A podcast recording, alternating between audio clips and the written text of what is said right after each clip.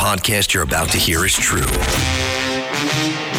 The names have not been changed to protect the innocent, the guilty, or anyone else. If you're interested in the same type of discussion related to organized crime that you hear in the traditional media, stop listening now. If you're interested in thinking differently or learning something, turn up the volume on your computer, smartphone, or mobile device. This is the Racket Report. Here's Frank Morano. Welcome to the Racket Report, the podcast that explores what has been going on in the world of organized crime, what has happened in the world of organized crime, and oftentimes we focus on the world of the mafia, La Cosa Nostra, the mob. Well, there's a fellow who has been getting a great deal of attention posthumously, who was not Italian, not a part of the mafia, but was as big of a gangster as any mafioso in the entire country.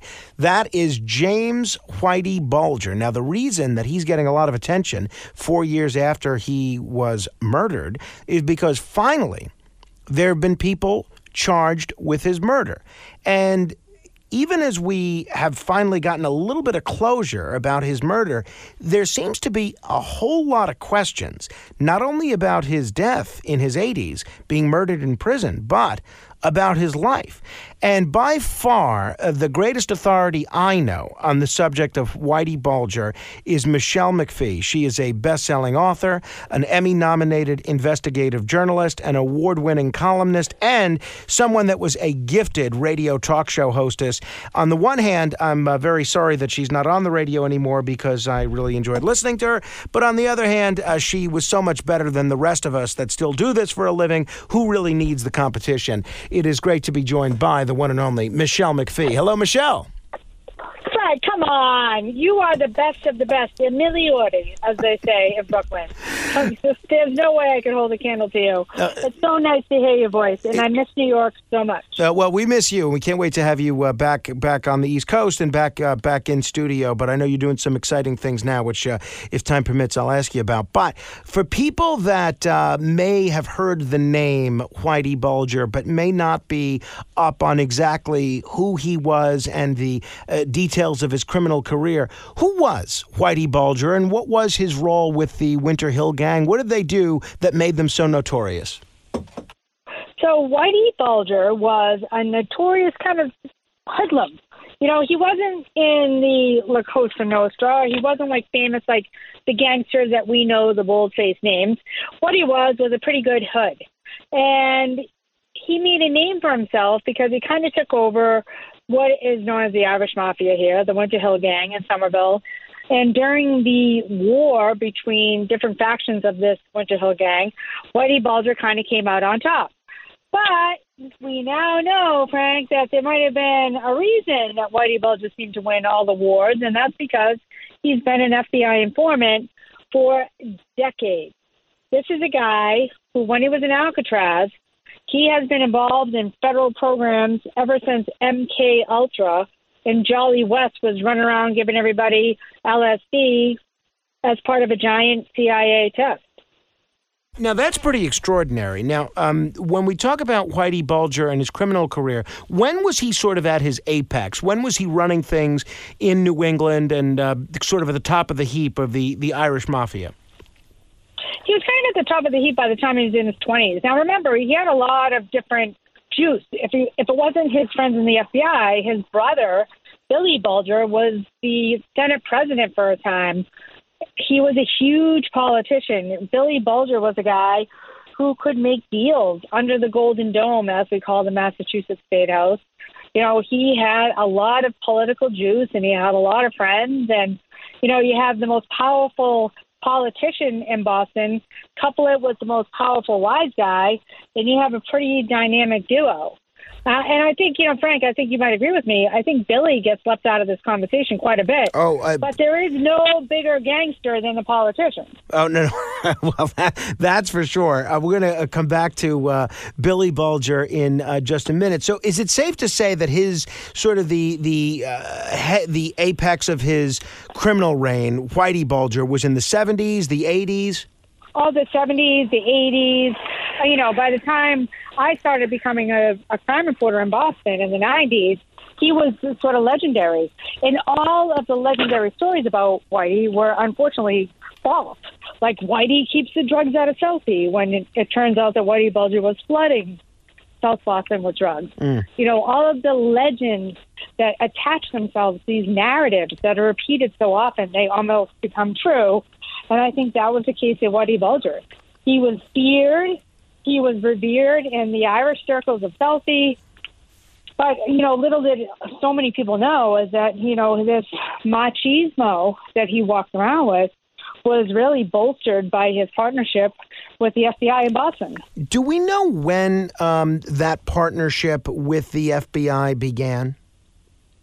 Well, I think if you look through the court records, you can find, you know, his top echelon informant number began pretty much in the late 70s initially.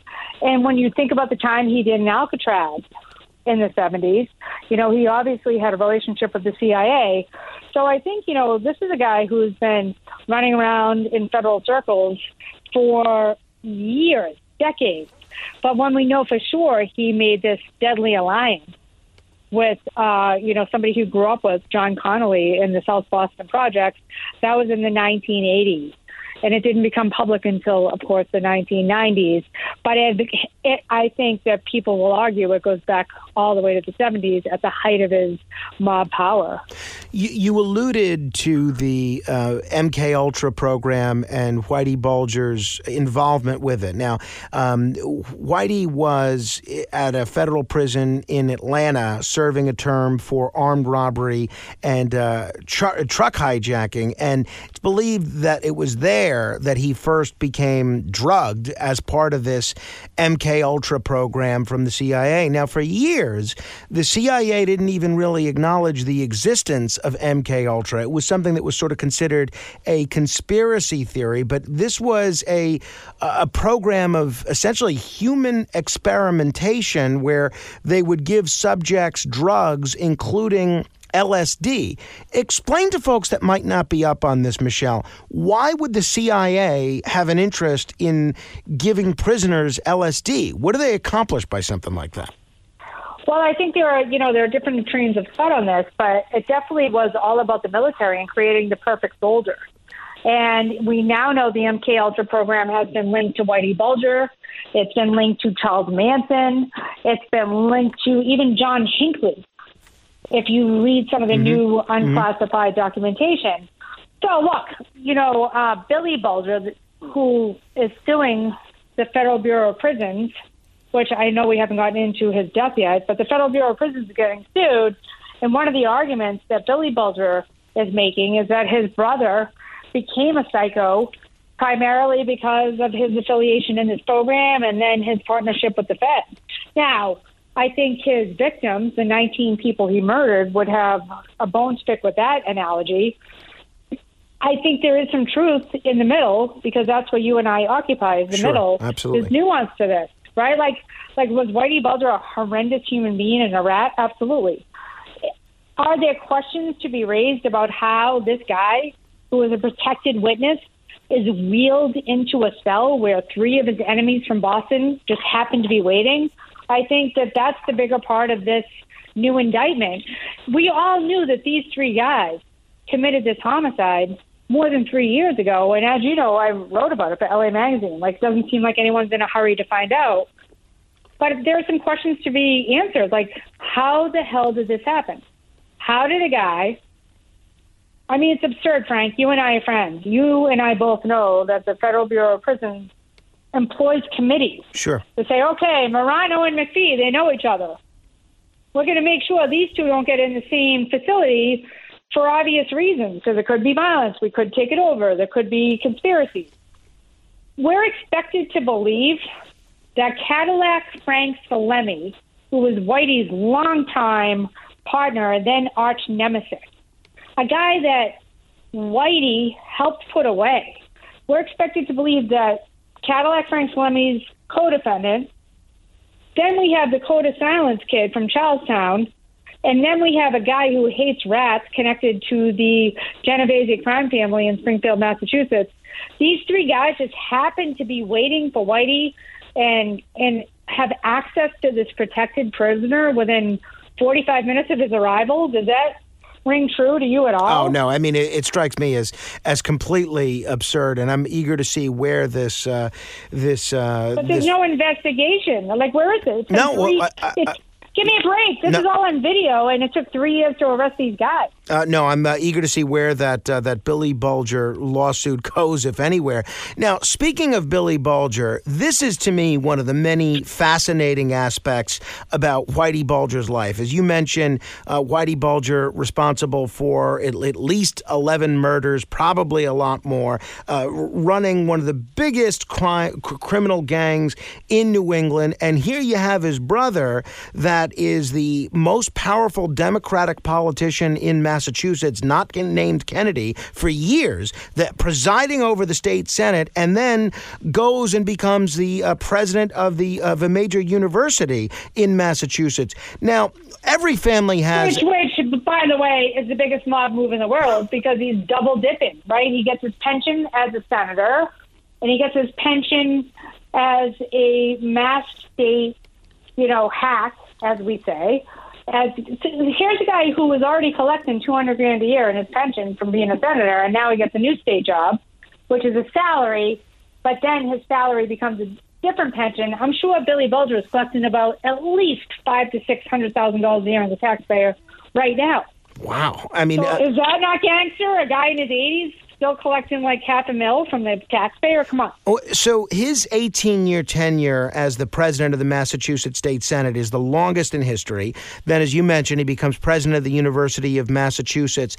Every family, certainly mine, yours, I'm sure every family, has a, a couple of, of black sheep. Do we know if at the time that uh, Whitey Bulger was presiding over his criminal empire and Billy Bulger was presiding over his political empire, do we know if those two were in touch? Were they friendly? Were they estranged? What What do we know about the relationship of the Bulger brothers?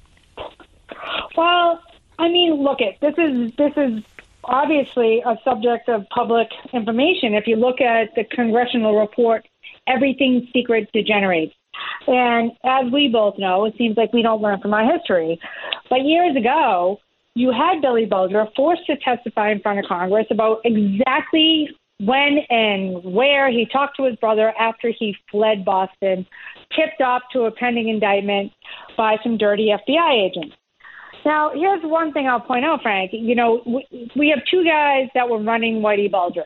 We have Vino Connolly. I'm, I'm sorry, Vino Morris, John Morris. And they called him Vino because Whitey used to gift him cases of wine, right? Because he's a fancy guy, John Morris, and he likes expensive wine. So they started to nickname him Vino.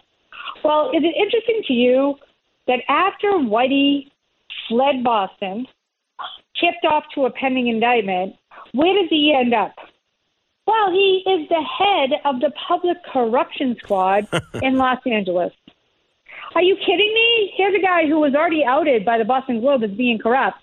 He's in charge of the Public Corruption Squad, and he's sent to L.A., which just happens to be 1.2 miles away from the hideout in Santa Monica, where, trust me, as somebody who lives in LA now, please, for the love of God, somebody find me an apartment in Santa Monica, three blocks from the beach, for seven hundred bucks a month. So there's always been stories that Whitey was in a safe house this entire time, and Morris was still running him. That is wild. Now, that to me is the most interesting. I mean, uh, I keep saying it. This is the most interesting aspect of Whitey Bulger's career, but almost everything is the most interesting aspect. The MK Ultra. Well, because it just feels like there's so many different ways that the government was able to utilize him, Right, right? right. Even in L.A., here's a guy who's going to. That, I mean, look, all I know is when he was convicted, I specifically raised the question. You remember that they found, you know, 30 or so weapons in a secret hide in the Santa Monica hideout, three blocks from the beach. Now, Whitey is so infirm, I hardly think that this doddering old man is building secret clandestine hides so sophisticated that the feds had to rip out the walls to find them. And behind those walls are brand new guns. So when Whitey is convicted, and I was at his trial every single day, I remember asking the U.S. attorney, clearly the ATF has run those guns. Where did they come from? And they all, I mean, look, the looks on everybody's face tells you the story. This is a question they do not want to answer. To this day, you cannot get the brass catcher on those guns, and it raises a real question about whether or not Whitey was still working for the feds and that debacle, Fast and Furious. Wow. Which, if you think about it, Frank, you know, Eric Holder is still the only sitting attorney general ever held in contempt of Congress because they refused to give up any intel on that program or who the people were that walked those guns that the ATF wanted to track into Mexico, who walked them over the border. I mean, I don't have the answer to that question, but I do know that Whitey went to Mexico quite often because we have those records. We know that Whitey had these brand new guns that no one will give the tracking to. And I just think there's a lot of unanswered questions about how he ends up here in LA. And at the same time, John Morris, one of his two dirty handlers, gets promoted to head a public corruption office that just happens to be, you know, very close to the Santa Monica building where Whitey was finally located after more than a decade on the land. Uh, so, w- one of the many interesting aspects of Whitey Bulger's life, uh, you have the MK Ultra aspect, which is fascinating. You have the fact that his brother was such a powerful politician. That's fascinating. But to me, it just takes the cake that uh, he was in bed with the federal government while he was such a notorious criminal and murderer. Um, you know, one of the things and that. And was he still in bed with the government while he was hiding out? Mm, uh, That's the big question that hasn't been answered. So, you mentioned John Morris. The other agent uh, that's frequently mentioned in connection with Whitey Bulger and went to prison as a result of his affiliation with Whitey Bulger was was John Connolly. Now, um, there are a lot of notorious people that have worked as FBI informants and cooperating witnesses, and the FBI is seemingly always able to find some justification for why they should make a deal with the devil, no matter how bad that person is they always make a pretty good case. Well, they helped, helped us get this person. They helped us shut down this crime ring or that organized crime ring. Um, what do we know about what the FBI and the federal government actually got from Whitey Bulger as an informant? Was he a valuable informant? Well, they got headlines for the office, right? So the FBI uh, field office in Boston got headlines about Jerry Angiulo, who was the Italian boss of the Boston crime families. And, you know, John Connolly famously stalked into a restaurant in Boston's North End. And as Jerry Angiulo was being let out, he remarked to the crowd in the restaurant, I'll be back before my pork chops get cold. And ne- next to him is a grinning John Connolly. So, you know, what the FBI got out of it, aside from wine and money, is headlines and notoriety and promotions. And I think that we've seen this play out over and over and over again. Most recently today, when you look at the Michigan kidnapping plot of the governor, and you see that there were more FBI agents and informants in that case than there were targets, which I think needs to be looked at. And again, that's one of the questions that were, are being raised, at least in the Boston area. Look, Whitey Bulger was talking about the top echelon informant program at a time that Bob Mueller was conducting the Trump investigation. And I think this is a part of the history that people forget. Bob Mueller was instrumental in signing Whitey Bulger up as an informant in the first place mm. when he worked in the worked in the racket squad in the Boston U.S. Attorney's Office. Mm. Uh, that is just extraordinary. Now, you alluded to the fact that um, uh, Morris uh, probably helped Whitey evade arrest initially. Why did the Department of Justice make the decision to arrest Whitey if they had protected him for so many years? Uh, why did they make the determination that his use as a, his value as an informant was no longer valuable enough to keep them from arresting him? When did things when did things switch in the eyes of the DOJ? Well, because they had someone talking about the fact that Whitey and his partner, who was also an FBI informant for decades, Steve, the rifleman Flemmi, I mean, it, it, it takes a new level of crime Steve Flemmi, which is now part of the public record, admits to sleeping with his stepdaughter, his longtime girlfriend's daughter. And when that stepdaughter got mouthy, Steve Flemmi testified to this in Whitey's trial. He and Whitey killed her, ripped out her teeth, made sure she couldn't be identified, and worse, told her family that they sent her on vacation to Mexico and they have no idea what happened to her. Meanwhile, they know that they buried her in Dorchester, Massachusetts, in the Whitey Bulger graveyard. And I think even the FBI couldn't come to grips with trying to justify a homicide like that. Like you know, the the, the bodies were mounting, and instead of just being collateral damage, fellow wise guys, people who had it coming, we're talking about young women. We're talking about, you know, the son of a Boston police officer who was just giving a buddy a ride home.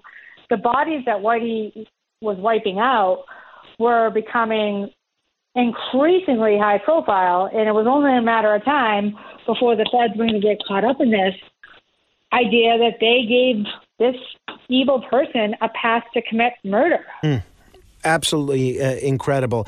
You alluded to at least one big mafia figure being arrested, uh, at least uh, as a result of some of the information that Whitey provided to the FBI.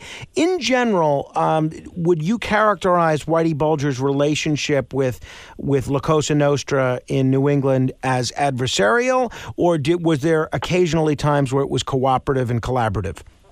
I mean, look, uh, you know, this is when the mafia, and we all know that Paul Castellano is now correct. This is when the mafia started to slowly eat itself from within with drugs.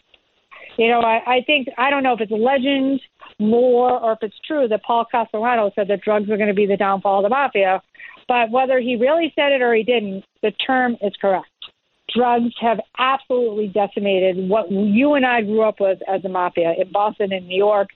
And I think that what the the partnership that came between the Italians and the Irish were drugs.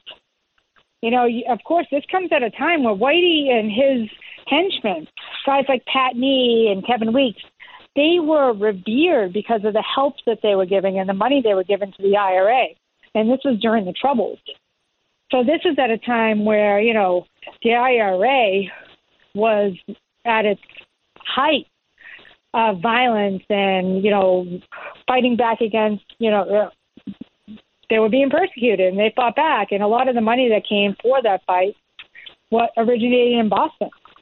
So Whitey was kind of playing all these different roles where he was helping the IRA, he was moving drugs through Southie, and he had these buddies that they called, you know, in town, which would be the Italians, and that would be Jerry Angiulo. And Angiulo was kind of of a beloved figure. Little did he know that his friend Whitey Bulger was, you know, ratting him out the whole time. And then, and Frank, you know, not to mention the fact that the FBI was undermining their partners in local law enforcement. Guys like Bobby Long, there was a state trooper in Massachusetts that took his own life because he was accused of tipping Whitey. Every time they had were close to moving in on Whitey, it seemed like the case was somehow upended, and there were people that were accused of tipping off Whitey that had nothing to do with it, including a trooper that took his own life. Mm. Wow. So uh, think about the damage. It went on and on and on. It wasn't just about the people that he killed. It was about the careers that were ruined. It was about the time that was wasted. It was about the tax dollars that was squandered chasing a guy that the feds were protecting the entire time. Years and years and years of undercover cases that were just thwarted because the FBI was working with them secretly the entire time. Eh, obviously, every law enforcement agency has a few bad apples that might be corrupted or might do things that are unethical. The the decision to help Whitey evade capture, uh, you mentioned Connolly and Morris. Do we know if the the fact that Whitey was tipped off uh, in order to ev- evade arrest was that an organizational decision on the part of the FBI as a whole, or was that one or two agents saying to Whitey, you might want to be aware that this is what's going down? Well, I mean, the narrative is that, you know, Connolly was the guy who tipped him with Morris's help. But you have to ask yourself a question. There's, You know, you, you think about the, the bags of money. You don't have two rank and file agents who have access to that kind of money that was given to Whitey and his henchmen. Like that's the big question, Frank, and it's the question I've always had: is how high did this go up? And did they let Whitey go before he started talking about exactly who his real sources were? And when you think about the the, the people in government, you know, in high-ranking offices that have been around this case since the very beginning, I I mean, it raises an eyebrow. I'm not accusing anybody of anything, but I definitely think we have to take a look at history, and history shows that yeah, John Connolly was buddies and grew up with Whitey, and he definitely tipped him off. And John Morris somehow ends up in the same city as Whitey after he goes on the lam. But how high up did this go?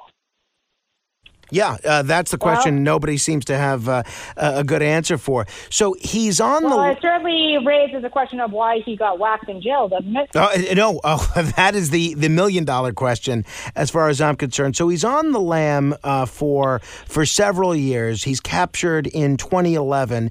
It seemed like every few months, particularly after Osama bin Laden was killed and Bulger was elevated to being number one on the FBI's most wanted most wanted list there was always like an Elvis sighting. You'd see in the newspapers, Whitey spotted in Italy, Whitey spotted in Australia, and they well, would. He was always spotted in beautiful places, right? He wasn't spotted in Newark.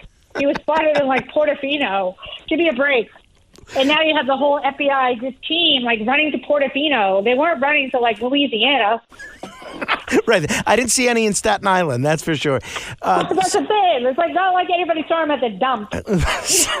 so between between 1994 when he became a fugitive and 2011 when he was arrested, do we know if he was actually vi- uh, visiting these uh, luxurious locations, or did he pretty he much was, stay in? He was in. No, we know he was in Staten Island the whole time, and Frank, you know, this is something I could never can. Staten Island, I'm sorry. he was in Santa Monica the whole time. You know, it was the same. But Santa Monica is really a fascinating place because he here's Whitey. And when I first, you know, I, I was part of this documentary team called America Declassified. And when when Whitey first got locked up, I got calls from sources. And my sources were like, you know, that that whole building, the Princess Eugenia, which by the way is gone now, that whole building has uh, interesting names on the buzzwords. And if you run the names, they all kind of correspond with famous cases like Rosenberg. And you know that Bulger was living under an assumed identity that he took from a homeless guy that he met at the Palisades. Um, there's like a greenway right near the beach in Santa Monica. And Whitey befriended a homeless guy and became that homeless guy, Charles Gasko. But it's still a huge question because in this documentary, you know, we all know about this woman from Iceland who allegedly collected the reward, and she was an actress. And, you know, after how many years of Whitey being on the lam? 14 years, they decided, hey, by the way, he's with his gramata, whose gramata is named um, Catherine Greig, and she might have gotten a boob job. And then, whoo, lo and behold, we find them in Santa Monica. And I think that some of my sources had questions about whether or not they really found Whitey or somebody was just sick and tired taking care of him, like Catherine Greig. so you think there's a possibility that Catherine Greig might have been the one that uh, that blew the whistle on Whitey's whereabouts when he was a fugitive? Well, all I can tell you is that no one can find this woman from Iceland. Hmm. And when we pulled her SAG card, because remember she was an actress who had done some commercials, is what the Fed story was when we pulled her SAG card for this documentary, and I called the number, and the number was like, "You have reached the San Francisco Federal Bureau of Investigation." It was like the main number to the San Francisco FBI. Is the number she listed on her actress SAG card. Hmm, uh, that is wild. Uh, that's see, that's why we talk with Michele McPhee, and that's why she's an Emmy nominated. Well, look again. This is like all stuff that you know. Just as these are these are strings that people are pulling. Nothing has been verified yet. I'm, I'm all I know is that no one has ever been able to interview this woman other than a very good reporter at the Boston Globe, Shelley Murphy, who has a very good relationship with the FBI And it's just interesting that no one can seem to find her in a small country like Iceland. Uh, uh going back to the weapons aspect of things, uh, as you mentioned, there was this uh, this arsenal of pristine weapons that was found with Whitey when he was captured. Do we have any idea if these weapons were were used for the 14 years that, uh, or 14 years or so that Whitey was a, a fugitive, and what Whitey's plan was to do with these weapons? Nope.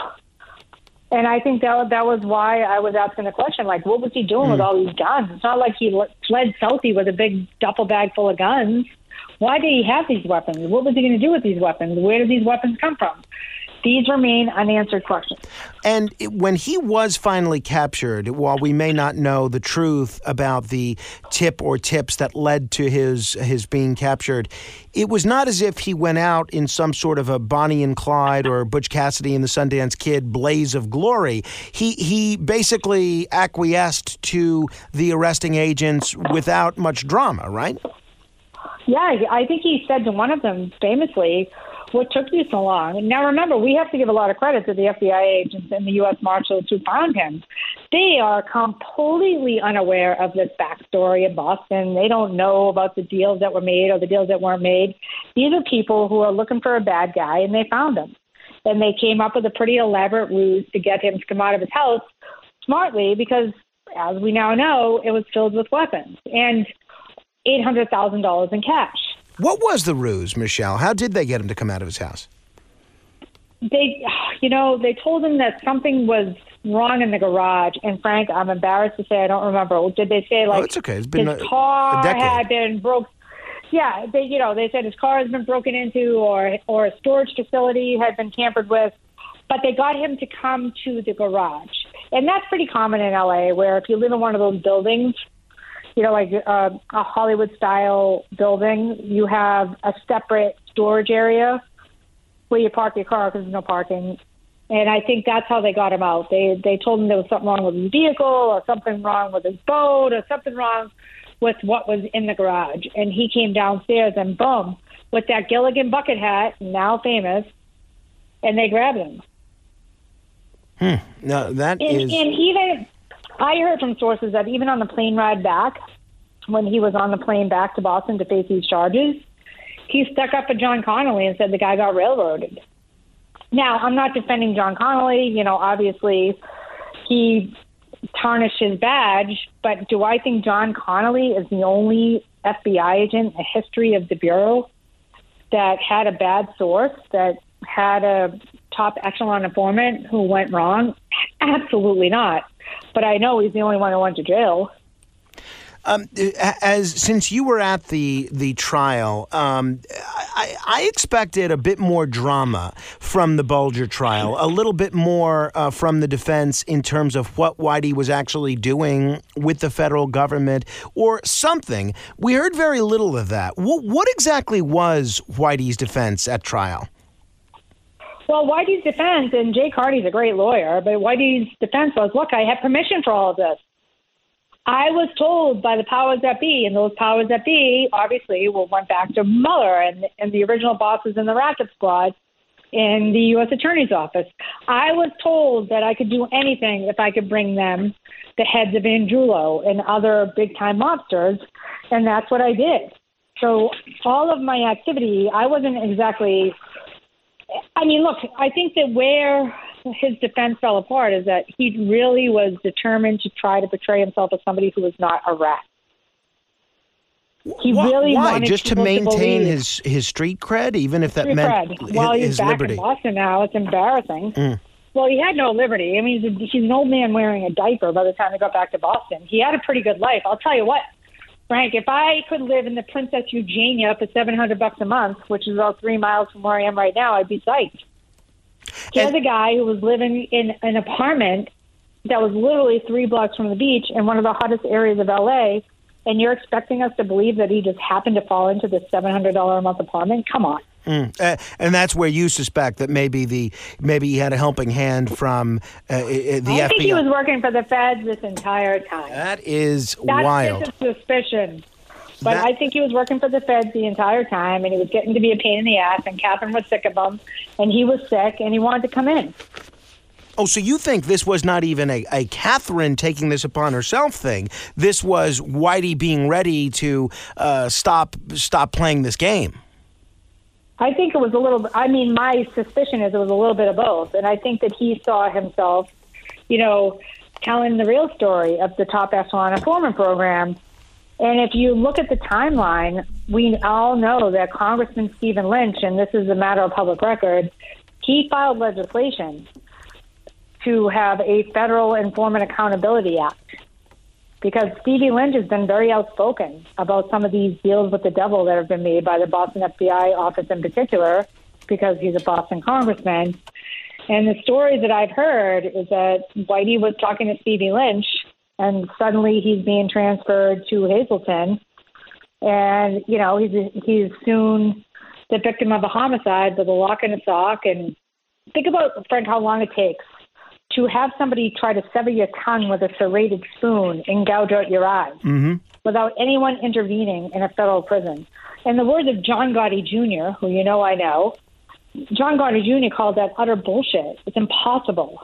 It's impossible in a federal facility for a homicide that gruesome, that involves that kind of mutilation, to take place under the watchful eye of so many different employees especially when you consider that the homicide we now know for a fact was carried out by three people that never should have been in the same facility, never mind the same block to begin with. Mm. Mm. Um, Based on the BOP's own rules. But if he was, if Whitey was going to kind of blow the lid off the top echelon informant program, and it sounds like uh, because of what Congressman Lynch was doing, there would have been no better time for him to do so. Why would he have not testified at that trial and on direct examination? explained exactly what his role was and what was going on with the top echelon informant program because a lot of that stuff was, if you look at Jay Carney's motions, a lot of it was ruled inadmissible. Because Jay Carney's entire defense was built on that argument, and you know the federal judge in that case, who did a great job, Denise Casper, but she ruled a lot of it inadmissible to the crimes at hand, and understandably, because in the end, Whitey Bulger is still a psychopathic lowlife who murdered 19 innocent people. He was found guilty, according to a Massachusetts jury, of killing 11 of those people. And this was a trial about getting justice for the families who sat in that courtroom, knowing that Whitey murdered their loved ones and had help doing it from the people that were supposed to be protecting them. So it really would have complicated that trial to say, well, he had a pass from our own government to harm your family, right. to rip your father out of your life. I think that Denise Casper, you know, made the correct ruling in saying, look, this is inadmissible. This is a trial about these homicides. This is not a trial about the top echelon informant right. program. Right. So maybe they were limited in what they could actually uh, what they could actually say. Um, before we get to which quite, I think Jay Carney was very frustrated by. Oh, I can imagine. I can imagine. Before we get to the situation about Whitey's demise in prison, you've been a terrific screenwriter over the years for uh, a lot of terrific shows and films of critically acclaimed shows, shows that have gained a, a wide audience. There have been a lot of films and television programs over the years that have depicted Whitey Bulger, either Whitey himself or they change the name slightly and make him some somebody else. You have The Departed, you have Black Mass. Uh, there was a huge story arc on Ray Donovan in which there was a character that was kind of based on you as well. There was the show uh, The Brotherhood, which deals which with. Funny, isn't that funny? Uh, I, I, I think it was great. Like, I want to find that showrunner I, and get my life rights back. I thought it was terrific. There was the show The Brotherhood, which deals with the politician criminal aspect of uh, of things in uh, in in New England. Of all the shows and or films that uh, that you've seen that depict a Whitey-esque character, what is either the most uh, accurate, or if we can't say the most accurate because there's so many details of this that we don't know, what's been the most entertaining? I mean, I would say the town all day. The I love the town.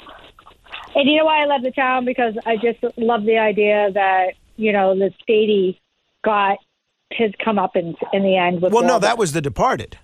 I mean, I'm sorry, The Departed. Right. Ah, I'm sorry, I meant The Departed. I also love The Town, but that's a completely Same. different No, no, no. scenario. Same, same thing. Yeah, yeah. Okay. No, no, No, no. The Departed. Yeah, because I think The Departed was accurate because it showed the tension between the locals and the feds, and I think that that gets overlooked a lot when you talk about the Whitey Bulger story. Is just how horrific.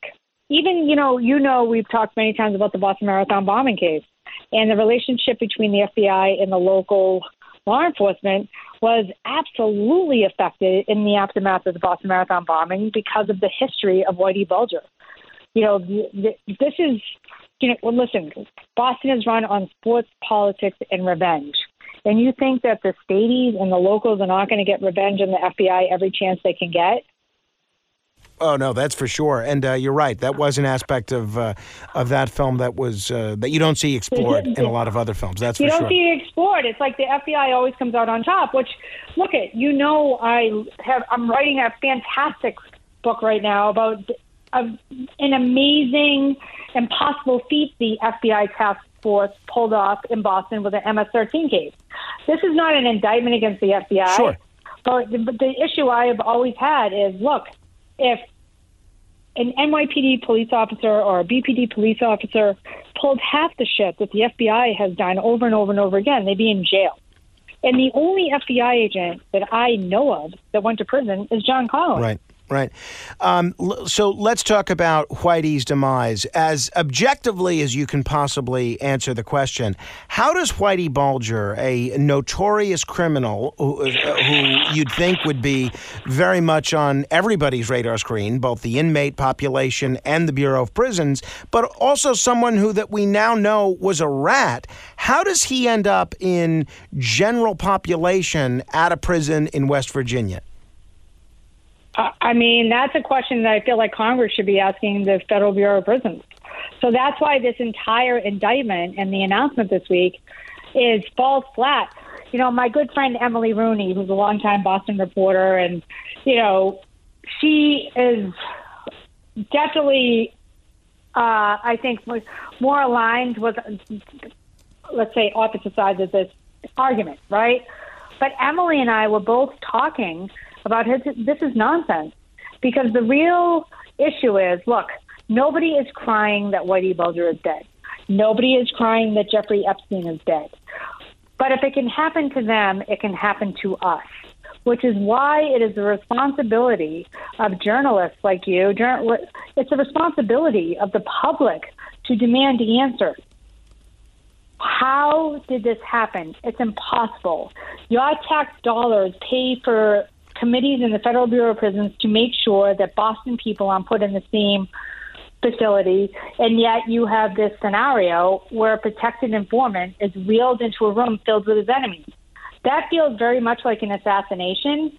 And if we're going to level the death penalty of people, please, Right. for the love of all that's holy, wheel the marathon bomber Jahar Tsarnaev into a room filled with Bostonians and let him suffer the same uh, fate. Because if this is how we're going to implement the death penalty, let's do it universally. Let let Jahar get wheeled into general population and see how he fares. It has to be one or the other, Frank, and that's that's the biggest it's a point of principle for me. I'm not sorry that Whitey's dead. A very close friend of mine lost his father to Whitey Bulger's violence. This isn't about Whitey. This is about we live in a society where we should not be allowing any of our citizens to be assassinated at the hands of the federal government. And there are real questions about what happened here that no one has asked. How is it possible that we have allowed this to take place? Three years have gone by. This is a murder that essentially happened in a 7 Eleven with 500 cameras, and it took three years for them to arrest the perps. But how about the questions that remain about how this happened in the first place? Well- how is it that Congress isn't dragging every member of the Federal Bureau of Prisons who had a, a role in making him go to this new facility, how are they not being asked these very questions? Well, and and that's what's so frustrating for all the reasons you've pointed out. You know, here was someone in the person of Whitey Bulger, as terrible as the as he was, he had knowledge that no one had about the what the CIA was doing with the MK Ultra program, which is something that historians and citizens still have a lot of questions about. He had knowledge of what the FBI was doing with the top echelon informant program, and quite possibly he had knowledge of what was going on at the uh, the top echelons of Massachusetts state politics. So here's someone I mean, who, had think, the and think about the timing; it overlapped with the Mueller investigation into Russia. Yeah, and, and the fact that, as you indicated, how does it take four years to charge someone with his murder? I mean, you'd think that uh, there's, uh, there's that raises a lot more questions than it answers. Well, and and look at, I just think that we have to make sure that we as a society are not allowing the government to dictate when and how people die. And given, I know that I'm sure there's people who are like, "Wow, this is a lot of conspiracy." It's not conspiracy; it's historical knowledge, and there's a history here. And if you forget your past, we're doomed to repeat it. And that's the frustration I think that real journalists feel, which is how do we let these questions go unanswered? After, how do you not demand answers from how did this transfer happen? How were these three people in the same general population area to begin with? This, I'm, I mean, frankly, not exaggerating. Like, you know, Paul uh, DeCologero was Cadillac Frank's co-defendant. no, I mean, That's Cadillac Frank had just gone on trial. Like it just it makes it literally be like I pissed off so and so FBI agent, and suddenly I'm put into a cell with that guy. No, it's It's it's ridiculous. It's incredible, and uh, you, you uh, the the Bureau of Prisons might not have killed him, but they put him in exactly the right circumstances in which uh, in which he would be killed, and that's why I don't And they let it go on for long enough. If you recall, the details of his death are he was beaten to death with a lock and a sock. Now he's an old man in a wheelchair. That would not take long. Where it becomes questionable is they took a serrated spoon and gouged out his eyes and then attempted to sever his Right. tongue. That is a that is an action that takes a very long time. Think about the amount of people that are in this facility that their entire job is to protect a pers- prisoner, whether they deserve the protection or not is irrelevant. But their entire jobs are to protect the prisoner. That had to take a very long time. Oh, no. This I- wasn't an impulse murder. This was planned and executed over. Uh, I- mean, I would have to say, you know, this was something that took at least five to fifteen minutes. No, Uh, uh, you would certainly think so, and and that's what leads me. Everything that you just cited it seems to be a pretty compelling indictment of the Bureau of Prisons' handling of of Whitey Bulger's situation. How in the world then, when the Bulger family filed a wrongful death lawsuit against the uh, Bureau of Prisons and the government, how was that lawsuit dismissed? How does that happen? I mean, it's really interesting too because you know Billy Bulger is pretty. Look, I, I'm not a fan of Billy Bulger either, but if you read the lawsuit, he makes a lot of compelling arguments about MK Ultra and what happened to his brother and and how the federal government got their hooks into him when he was a young hustler. And okay, maybe, maybe not. But what's what's not in dispute is that Whitey Bulger spent his time in jail being strip searched and called a pedophile and kept in solitary confinement. So how is it suddenly this guy goes from being in solitary confinement to being wheeled into a room full of his enemies? Like that's the part of this case that doesn't make sense. If I'm a protected witness, how do you look at Whitey? Is a different scenario. But Frank, let's say you witness a murder and you do the right thing, and there's plenty of murders in New York right now, and you do the right thing, and you stand up to the to the DAs that are letting people go after hundreds of arrests, and you do the right thing. I mean, think of who's the guy that chased down the subway shooter, right? That guy does the right, thing. Right. And you put that guy in with a room full of homeless people that were friends with that dude, Right. and he ends up dead. Like, what- this is what I'm talking about. It's like if we allow it to happen to one person, it can happen Oh, yeah. to any of us. Absolutely. And just like Epstein, and look, it. I'm not saying Epstein was murdered. I'm just saying there are questions. Is it is it believable that the cameras just stopped working that night? Is it believable that James Comey's daughter becomes the lead prosecutor on the case involving the correction officers who almost went down for that? It's uh, it's certainly wild. Um, we've been talking with Michele McPhee. You can check out her website, michelemcphee.com. That's Michele with one L. Uh, you can check out her most recent book, Operation Mean Streets. Uh, if you're interested in MS-13, the world's most dangerous dangerous gang, and uh, I've really enjoyed her book, Mayhem, about the uh, Boston Marathon bombing and a lot of the unanswered questions that surround the Tsarnaev brothers. Hey, Michele, if people are uh, curious what you're up to these days, what are you up to these days? Well, um, we're very hopeful, fingers crossed, that Mayhem is going to become a documentary, which would be great because you know it's been a, ten years of trying to tell the story, and it's it's uh, it's a complicated one. So that's happening. Uh, we have a couple of pilots out there. We're trying to sell a, a scripted series. Um, you know, I just had a meeting tonight. In fact, right before I'm talking to you, Frank, and you know, there's just there's there's so much. Um, there's so many stories that you and I have covered that I think would make great television, and that's what I'm out here trying to do right Uh, now. that's great. Uh, well, keep us posted. Michele, I appreciate you being so generous with your time. I'll look forward to uh, the next time we can do this on the radio, and I'll look forward to seeing you the next time you're in New York. Well, Frank, congrats on all of the new endeavors that you're in. You really are one of the best of the best. So Oh. I just wish you nothing but the for good luck and blessings on this new venture. Thank you very much, Michele. Michele McPhee, one of the best radio talk show hosts out there, one of the best screenwriters that's out there, one of the best investigative journalists that's out there. If there's uh, any format that involves telling a story, there's nobody that does it better than uh, Michele McPhee. Proud to call her a uh, friend and a colleague. Check out her website, michelemcphee.com. Well, this hour has flown by. If uh, somebody sent you this podcast, please do us a favor and subscribe. You can also uh, forward it to a friend and leave us a, a five star review on iTunes or wherever you get your podcasts. And until the next time we meet in the world of cyberspace, I'll see you on the radio.